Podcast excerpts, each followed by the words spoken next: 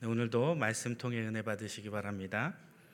항상 이 새벽 재단을 사모하여 이 자리에 나오시는 우리 새벽 성도님들 정말 주님의 이름으로 환영하고 또 축복합니다. 네. 요즘 어, 세상이 돌아가는 상황을 어, 이렇게 가만히 바라보고 있으면 점점 확신이 강해지는 것이 하나 있습니다. 그 확신이 뭐냐면 이 세상을 주도하는 무언가, 주체 세력이 있다는 것입니다. 어, 저희가 내일 낮에 또 이제 교과 개정 반대 집회를 위해서 이제 교회에서 많은 성도님들이 삼각지에 이렇게 갈 예정입니다. 그런데 어, 누가 들어도 엉뚱한 내용의 교과서를 집필하고 그리고 또 이러한 엉뚱한 내용과 잘못된 가치관을 가지고 다음 세대 아이들을 교육시키려고 하는 어떠한 암중 세력이 있다는 것이죠. 또 차별금지법을 어떻게 해서든지 통과시키려고 그렇게 애쓰고 노력하는 눈에 보이지 않는 어떤 특정 세력이 특정 집단이 있다는 것입니다.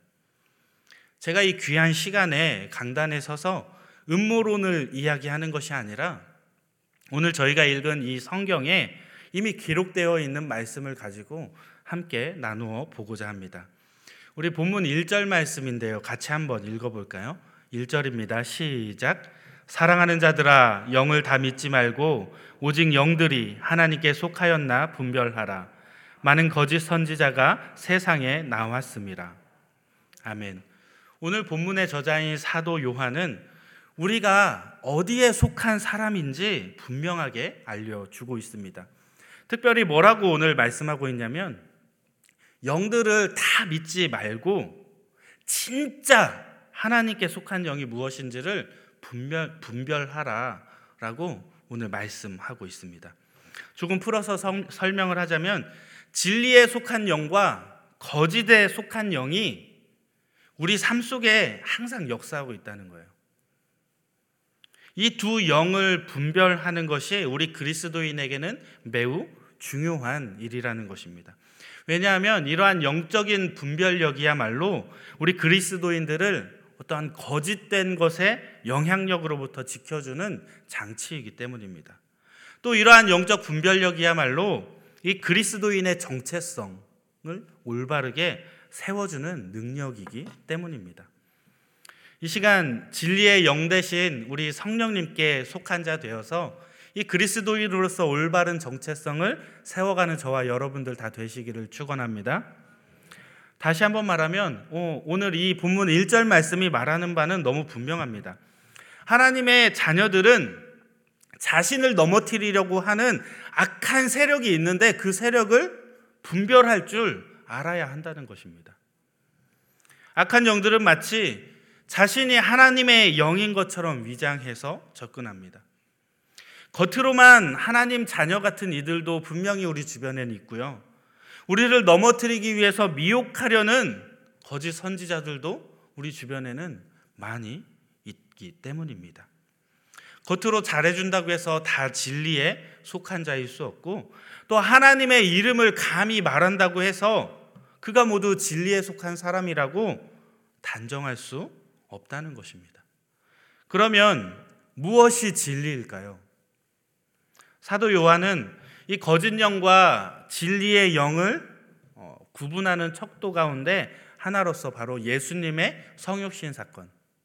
예수님이 이 땅에 육신을 입고 우리 인간, 저와 여러분들과 똑같은 모습을 가지고 이 땅에 오셨다라는 것을 인정하느냐, 인정하지 않느냐. 이것으로 구분 지어 주고 있습니다. 이건 우리가 너무나 잘 알고 있는 이단을 분별하는 방, 법이죠 어떤 단체에 갔는데 어, 환상 속에 자기 목이 잘려나가고 예수님의 목이 붙는 그러한 환상을 봤다라고 하면서 자기가 이제 예수의 영이 임해서 이 예수님이 못다 하신 일을 감당한다라고 하는 말도 안 되는 이단 사이비들도 있습니다. 그런데 이 사람들은 예수님이 육체로 오셨고 목이 잘리면 죽는다는 사실을 인정하지 않는 거죠.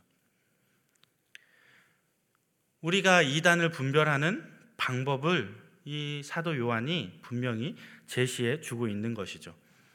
그런데 같은 맥락에서 오늘 6절 말씀에 보면 거짓과 진리의 차이, 세상과 그리스도인들의 결정적인 차이는 그가 어디에 속해 있는가로 구분 지어 주고 있습니다. 하나님께 속한 자들은 이러한 것들을 분별할 수 있는 영적 능력이 있다는 것입니다. 어떠한 것이 거짓 복음이며 어떠한 것이 거짓 영인지 분명히 분별할 줄 알아야 한다는 것입니다. 우리 5절 말씀을 같이 한번 읽어 볼게요. 5절 말씀입니다. 시작. 그들은 세상에 속한 고로 세상에 속한 말을 하매 세상이 그들의 말을 듣느니라. 아멘. 아까 제가 교과 개정이나 차별 금지법 같은 이 진리에 반하는 일, 세상에 이 세상이 환호하며 이러한 일들에 끌려가는 마치 그것을 호응하고 그것을 환호하고 그것이 시대에 맞아 떨어지는 당연한 진리인 것처럼 따라가는 이러한 상황들을 보면서 마치 세상을 주도하는 어떤 주체 세력이 있는 것 같다라고 제가 이야기했어요. 음모론이 아니죠. 본문에서 사도 요한은 이러한 현상이 일어나고 있는 이유에 대해 아주 명확하게 설명하고 있습니다.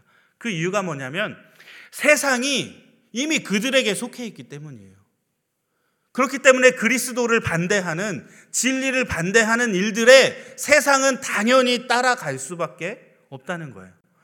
악한 영들의 말을 듣고 악한 선지자들의 속삭임에 이미 넘어가 있는 세상이기 때문에 그들은 세상에 속한 거짓 영에 속한 세상이 이 땅에 이미 존재하고 있다는 것입니다. 바꿔 말하면 세상이 거짓 영들을 따르는 것은 이 거짓 영들이 주도하는 것들이 옳아서가 아니라 세상이 그들에게 속해 있기 때문에 그들이 따라간다는 것입니다. 그렇기에 세상은 지금도 진리에 반대되는 일들, 그리고 계속해서 교회를 배척하는 풍토를 만들어 가고 있는 것이 지금 작금의 현실이라는 것입니다. 사도 요한은 이러한 세상 풍토 속에서 살아가는 우리에게 서로 사랑하자라고 권면하고 있습니다. 그 사랑은 우리의 힘으로 할 수 있는 것이 아니죠. 세상은 이미 우리를 대적하고 우리를 적대하고 우리를 무시하고 우리를 욕하는 상황 가운데 우리가 무슨 힘으로 그들을 사랑할 수 있겠습니까? 이 사랑은 우리 힘으로 하는 게 아니라는 거예요. 그런데 그럼에도 불구하고 그러한 상황 가운데 우리가 서로 사랑하는 것, 우리가 그들을 품어주는 것, 이것이 바로 하나님께 우리가 속한 증거가 된다라고 사도 요한은 말씀하고 있는 것입니다. 그럼 이 사랑이 우리가 사랑하는 것이 우리가 사랑을 나누는 것이 어떻게 하나님께 속한 증거가 되어질까요? 우리 예수님께서 하나님의 율법을 단 두 가지로 줄여 놓으셨습니다. 그게 뭐죠? 다들 아시죠? 하나님을 사랑하고 내 이웃을 내 몸과 같이 사랑하라. 그런데 먼저 하나님을 사랑하는 자들에게 나타나는 가장 큰 특징이 있습니다. 그것은 바로 예배를 사모하는 것입니다. 예배에 모이기에 힘쓰는 것이며 예배의 자리를 어떻게든 지키고자 나아오는 것입니다. 가인과 아벨이 하나님께 제사를 드렸고 아브라함 역시 가는 곳곳마다 제단을 먼저 쌓고 하나님께 예배드렸습니다. 또 성경은 하나님이 이스라엘 백성들을 애굽에서 끌어내어 출애굽시킬 때 그들을 출애굽시킨 이유로 바로에게 무엇을 말하냐면 하나님을 예배하기 위해서 내 백성을 데리고 간다라고 선포하고 있습니다. 이처럼 예배는 개인의 삶에서 시작되어져서 가족 공동체, 그리고 더 나아가서 민족 공동체로서 아주 중요한 정체성의 하나가 되어집니다. 그렇기 때문에 예배라고 하는 것은 내가 누구인가를 정의해주는 아주 중요한 행위입니다. 예배의 대상이 무엇이냐에 따라 내가 누구에게 속했는지가 분명하게 발견되어집니다. 사랑하는 성도 여러분, 여러분들은 누구를 예배하고 계시며 무엇을 섬기고 계십니까? 여러분 삶 속에 어떠한 가치관을 쫓아 한 걸음 한 걸음 내디져 가고 계십니까? 우리의 예배의 대상은 오직 한 분 하나님 뿐이신 줄 믿습니다. 우리가 하나님을 예배하기에 우리가 그분의 자녀일 수 있으며 우리가 하나님을 찬양하기에 우리가 그분의 백성인 것입니다. 그렇다면 하나님께서 기뻐하시는 이러한 예배, 이것은 어떠한 예배일까요? 예수님께서 우리에게 두 주인을 즉 하나님과 만몬을 동시에 섬길 수 없다고 말씀하십니다. 만몬은 물질의 신이기도 하지만 세상의 가치관을 따라가는 신이라고 할 수 있어요. 이처럼 우리가 하나님을 예배하면서 세상을 동시에 섬길 수는 없다는 거예요. 그럴 수밖에 없는 결정적인 이유는 바로 우리가 하나님께 속하였는가 아니면 세상에 속하였는가에 대한 우리의 정체성의 문제이기 때문입니다. 우리 안에 있는 유혹은 늘 끊임없이 우리가 두 가지 모두를 잡아야 한다라고 이야기합니다.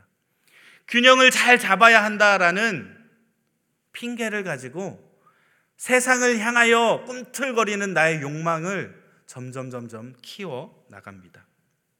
그런데 예수님은 우리에게 하나님을 선택하라고 권면하십니다. 우리가 하나님의 자녀들이라면 우리는 온전한 하나님의 예배자가 되어야 합니다. 다시 또 말하지만 예배란 내가 누구인가, 내가 어떠한 존재인가, 그리고 내가 예배하는 하나님은 어떠한 분이신가에 대한 문제라는 것입니다. 그렇기 때문에 하나님께서는 이스라엘 백성들에게 이방신들과는 구별되는 많은 예배의 예식들, 제사의 절차들을 모세에게 가르쳐 주었습니다. 그런데 시간이 점점 지나면서 하나님께서 알려주신 방법 외에 사람들 또한 예배에 많은 의식을 만들어가고 덧붙여 가게 됩니다. 물론 시작은 어떻게 하면 하나님께 더 좋은 예배를 드릴 수 있을까에 대한 고민으로 시작됩니다. 아, 하나님을 더 기쁘게 할 수 있는 것은 무엇일까? 고민하던 사람들은 예배의 의식과 형식에 마음을 두기 시작합니다. 그리고 더 화려하고 더 많은 재물을 하나님께 드리며 하나님의 전에 나오면 하나님이 기뻐하실 것이라 생각하고 그렇게 예배의 의식 가운데 여러 가지를 덧붙이기 시작합니다. 하지만 사람들이 이 예배의 의식과 형식을 열심히 만들어가는 동안에 정작 예배에서 중요한 그 무언가가 빠져나가기 시작합니다. 예배 때 아주 화려한 음악과 춤, 그리고 많은 재물들이 성전에 쌓여가지만 정작 중요한 그 무언가가 예배의 중간에 사라져가기 시작하면서 하나님께서는 이러한 이스라엘 백성들의 예배를 보고 실증이 나신다고 분명하게 말씀하고 계십니다. 이사야서 1장 말씀인데요. 제가 읽어 드리겠습니다. 여호와께서 말씀하시되 너희의 무수한 재물이 내게 무엇이 유익하냐 나는 순양의 번제와 살찐 짐승의 기름에 배불렀고 나는 수송아지나 어린 양이나 순념소의 피를 기뻐하지 아니하노라 너희가 내 앞에 보이러 오니 이것을 누가 너희에게 요구하였느냐 내 마당만 밟을 뿐이라 뿐이니라 헛된 재물을 다시 가져오지 말라. 분양은 내가 가증히 여기는 바요. 월삭과 안식일과 대회로 모이는 것도 그러하니 성회와 아울러 악, 악을 행하는 것을 내가 견디지 못하노라. 아멘. 아무리 경건한 의식과 화려한 춤이 그리고 수많은 재물이 있을지라도 그 무언가가 빠진 예배. 하나님께서 더 이상 그것을 받지 않겠노라 선포하고 계십니다. 하지만 안타까운 것은 오늘날 우리 예배 역시도 이스라엘 백성들과 비슷한 노선을 걸어가고 있다는 것입니다. 하나님은 당신께 예배드리는 사람들이 가져오는 재물이나 그들이 행하는 의식을 받으시는 분이 아니라 하나님 앞에 나오는 그들의 삶, 그 삶 자체를 받으시는 분이 바로 하나님이십니다. 그렇기 때문에 삶과 예배는 따로 분리되어질 수 있는 것이 아니라 하나라는 것을 우리가 기억해야 합니다. 이스라엘 백성들의 예배에 실직 나신 하나님이 다시 말씀하십니다. 제가 읽어 드릴게요. 두 손 모아 아무리 빌어보아라 내가 보지 아니하리라 빌고 또 빌어보아라 내가 듣지 아니하리라 너희의 손은 피투성이 몸을 씻어 정결케 하라. 내 앞에서 악한 행실을 버리라. 깨끗이 악에서 손을 떼어라. 착한 길을 익히고 바른 삶을 찾아라. 억눌린 자를 풀어주고 고아의 인권을 찾아주며 과부를 두둔해 주어라.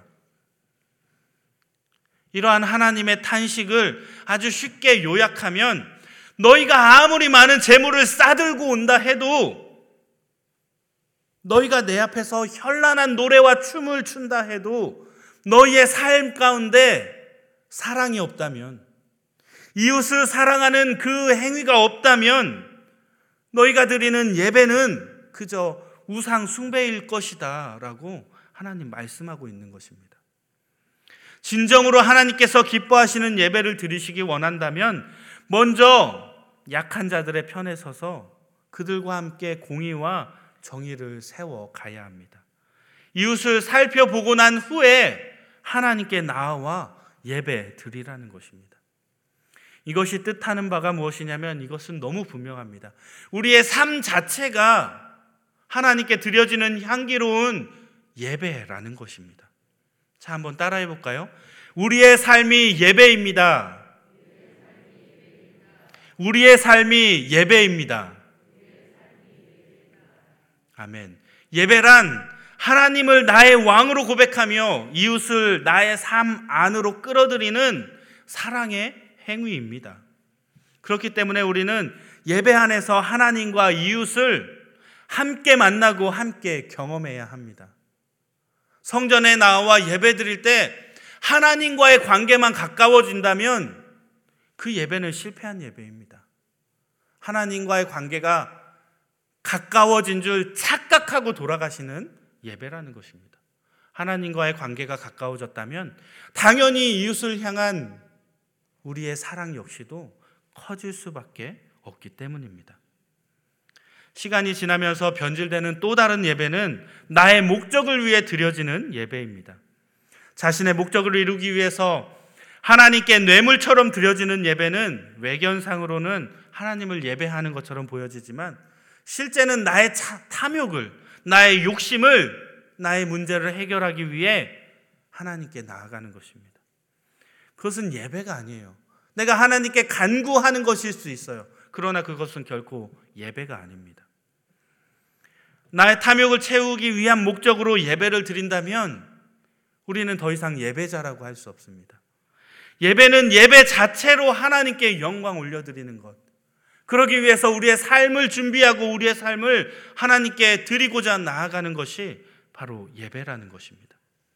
사랑하는 성도 여러분, 우리의 모습은 어떠한가요? 혹시라도 예배 자체의 목적이 아니라 다른 그 어떤 이유로 나의 갈급한 무언가를 해결해 주기를 바라는 마음으로 이 자리에 나오셨습니까? 자신의 모습을 돌아보시기 바랍니다.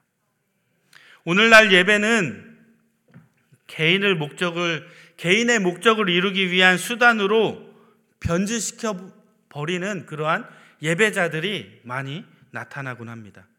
그런데 이러한 예배는 겉으로 보여지는 형식적으로는 하나님의 예배하는 것처럼 보여지지만 예배의 중심은 여전히 자기 자신입니다. 자기 자신이 중심이 되는 예배자는 하나님의 기준을 자기 자신의 기준에 끌어다 맞추는 것입니다. 하나님의 기준에 자신을 맞추고 나아가서 하나님이 기뻐하시는 것을 행하는 것이 바로 우리의 예배이지만 내가 맞출 수 없으니 하나님께서 나에게 맞추라는 것입니다. 이러한 사람들은 예배를 통해 은혜를 받기는커녕 예배가 지루해지게 되고 그리고 또 심지어는 예배를 평가하는 아주 교만한 사태가 벌어지게 됩니다.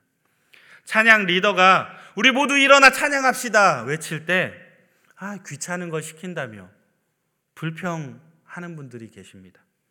설교가 조금만 길어져도 아, 다음 스케줄 꼬였다며 설교자를 비판하는 일들이 일어납니다. 이러한 불평의 기준은 무엇인가요? 내가 일어나기 귀찮으니 나의 귀찮은 마음에 찬양 리더가 좀 맞춰서 다음부터는 일어나라고 하지 말라는 것입니다. 내가 시간을 맞추는 게 내가 무언가 다음 볼일을 볼 수 있는 스케줄을 조정해야 하니 설교자가 나의 시간에 맞춰서 설교하라는 것입니다. 이러한 예배의 주인이 누구입니까? 하나님이 주인이실까요? 하나님이 아닌 바로 자기 자신이 누가 보아도 명백하게 주객이 전도된 모습이 우리에게 펼쳐지고 있다는 것입니다. 여기서 우리가 잠깐 짚고 넘어가야 할 것은 하나님께 예배드리는 가장 큰 이유는 우리의 목적이 아니라 하나님과 우리의 관계에 있어야 한다는 것입니다.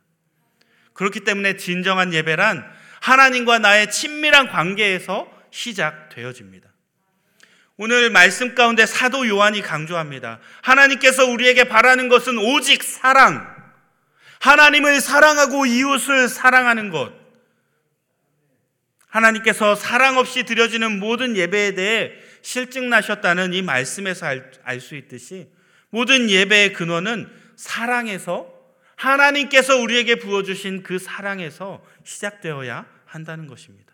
이러한 사랑이 어디부터 시작된 걸까요? 오늘 본문 7절, 8절, 11절에서 분명히 이야기합니다. 제가 읽어드릴게요. 사랑하는 자들아, 우리가 서로 사랑하자. 사랑은 하나님께 속한 것이니 사랑하는 자마다 하나님으로부터 나서 하나님을 알고 사랑하지 아니하는 자는 하나님을 알지 못하나니 이는 하나님은 사랑이심이라. 하나님으로부터 이 사랑이 온다는 것입니다. 11절 말씀입니다. 사랑하는 자들아, 하나님이 이같이 우리를 사랑하셨은 즉, 우리도 서로 사랑하는 것이 마땅하도다. 아멘. 말씀이 증거해 주듯이 하나님은 사랑이십니다. 그렇기 때문에 하나님께서는 우리에게도 사랑을 요구하시며 그 사랑의 행위 가운데 우리가 동참하기를 원하신다는 것입니다. 그것이 바로 우리가 하나님께 드려야 할 영적 예배요, 산 제사라고 할 수 있습니다. 예배는 이처럼 사랑의 행위입니다. 하나님을 사랑하고 이웃을 사랑하기에 드러나는 모든 행위가 바로 예배입니다. 그렇기 때문에 예배와 사랑은 뗄래야 떼어 놓을 수가 없다는 것입니다. 예배란 마음을 당하여 내 하나님을 사랑하라고 하는 그 계명과 내 이웃을 내 몸과 같이 사랑하라는 이 계명이 온전하게 우리의 삶 속에서 이루어지는 놀라운 행위입니다. 그렇기 때문에 쉽고 간단히 말하면 예배는 사랑이라고 말할 수 있습니다. 즉 하나님께서는 우리와 함께 온전한 사랑을 나누시기 위해서 저와 여러분들을 그분의 사랑 안으로 초대하셨습니다. 또 세상을 향한 온전한 사랑을 이루어 가기 위하여 저와 여러분을 이렇게 예배의 자리로 초청하셨다는 것입니다. 사랑하는 성도 여러분, 예배와 삶은 하나이며 예배는 사랑이라는 것을 반드시 기억하는 이 새벽이 되시기를 바랍니다. 그래서 우리가 하나님께 부름받은 예배자로서 하나님과 온전한 사랑의 교제를 나누며 또한 이웃을 향한 하나님의 사랑을 전하고 주님이 정말 기쁘게 흠양하시는 삶의 예물로서 영과 진리로 예배하는 저와 여러분들이 다 되시기를 주님의 이름으로 축복합니다. 우리 함께 기도할게요.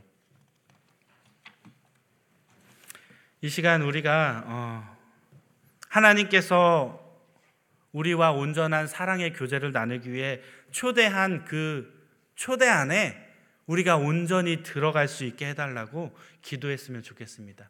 그래서 하나님으로부터 받고 경험하고 누렸던 그 사랑을 가지고 세상에 나아가서 하나님이 기뻐하시는 사랑을 세상 가운데 이룸으로써 천국을 누리고 경험하는 저와 여러분들 되게 해달라고 우리 시간 함께 기도하도록 하겠습니다. 다 같이 기도합니다. 사랑해 주님, 감사합니다. 오늘 말씀 통하여 하나님께서 우리와 온전한 사랑을 나누기 위해 우리를 초대하셨음을 예배를 통하여 확인하게 하시니 감사를 드립니다. 우리가 당신의 사랑 안에 온전히 들어가게 하여 주시고 주님이 베푸시는 놀라운 사랑 가운데 온전히 젖어드는 은혜를 누리게 하여 주옵소서. 주님, 우리는 부족하지만 주님께서 베풀어 주신 그 사랑을 조금이나마 우리의 삶 가운데 실천하고자 합니다. 주님, 담대한 마음 허락하여 주시고 능력을 더하여 주시고 힘을 더하여 주셔서 사랑을 베풀 때 부족함 없게 하여 주시고 우리의 행위를 통하여 하나님이 영광 받으시고 하나님의 나라가 선포되어지는 은혜를 누리고 경험하게 하여 주옵소서.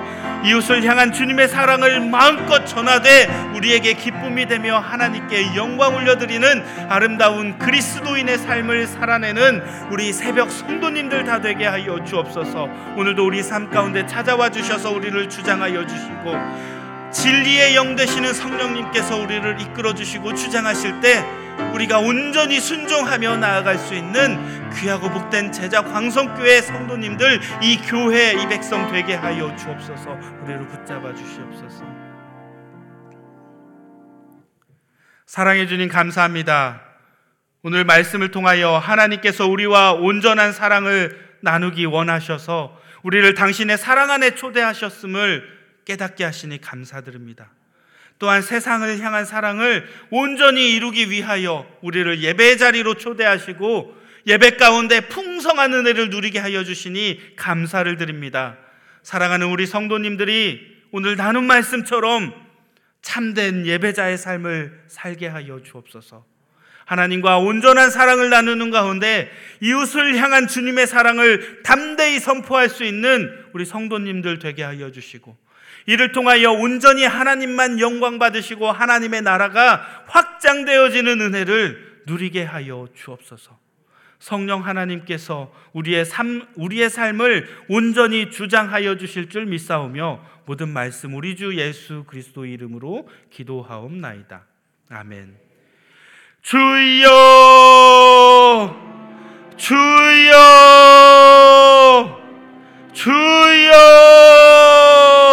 할렐루야 사랑해 주님 감사합니다. 우리 오늘도 우리를 주장하여 주셔서 우리의 삶 가운데 초청하여 주시고 우리를 주님의 은혜 가운데 젖어들고 빠져들게 하시니 감사를 드립니다.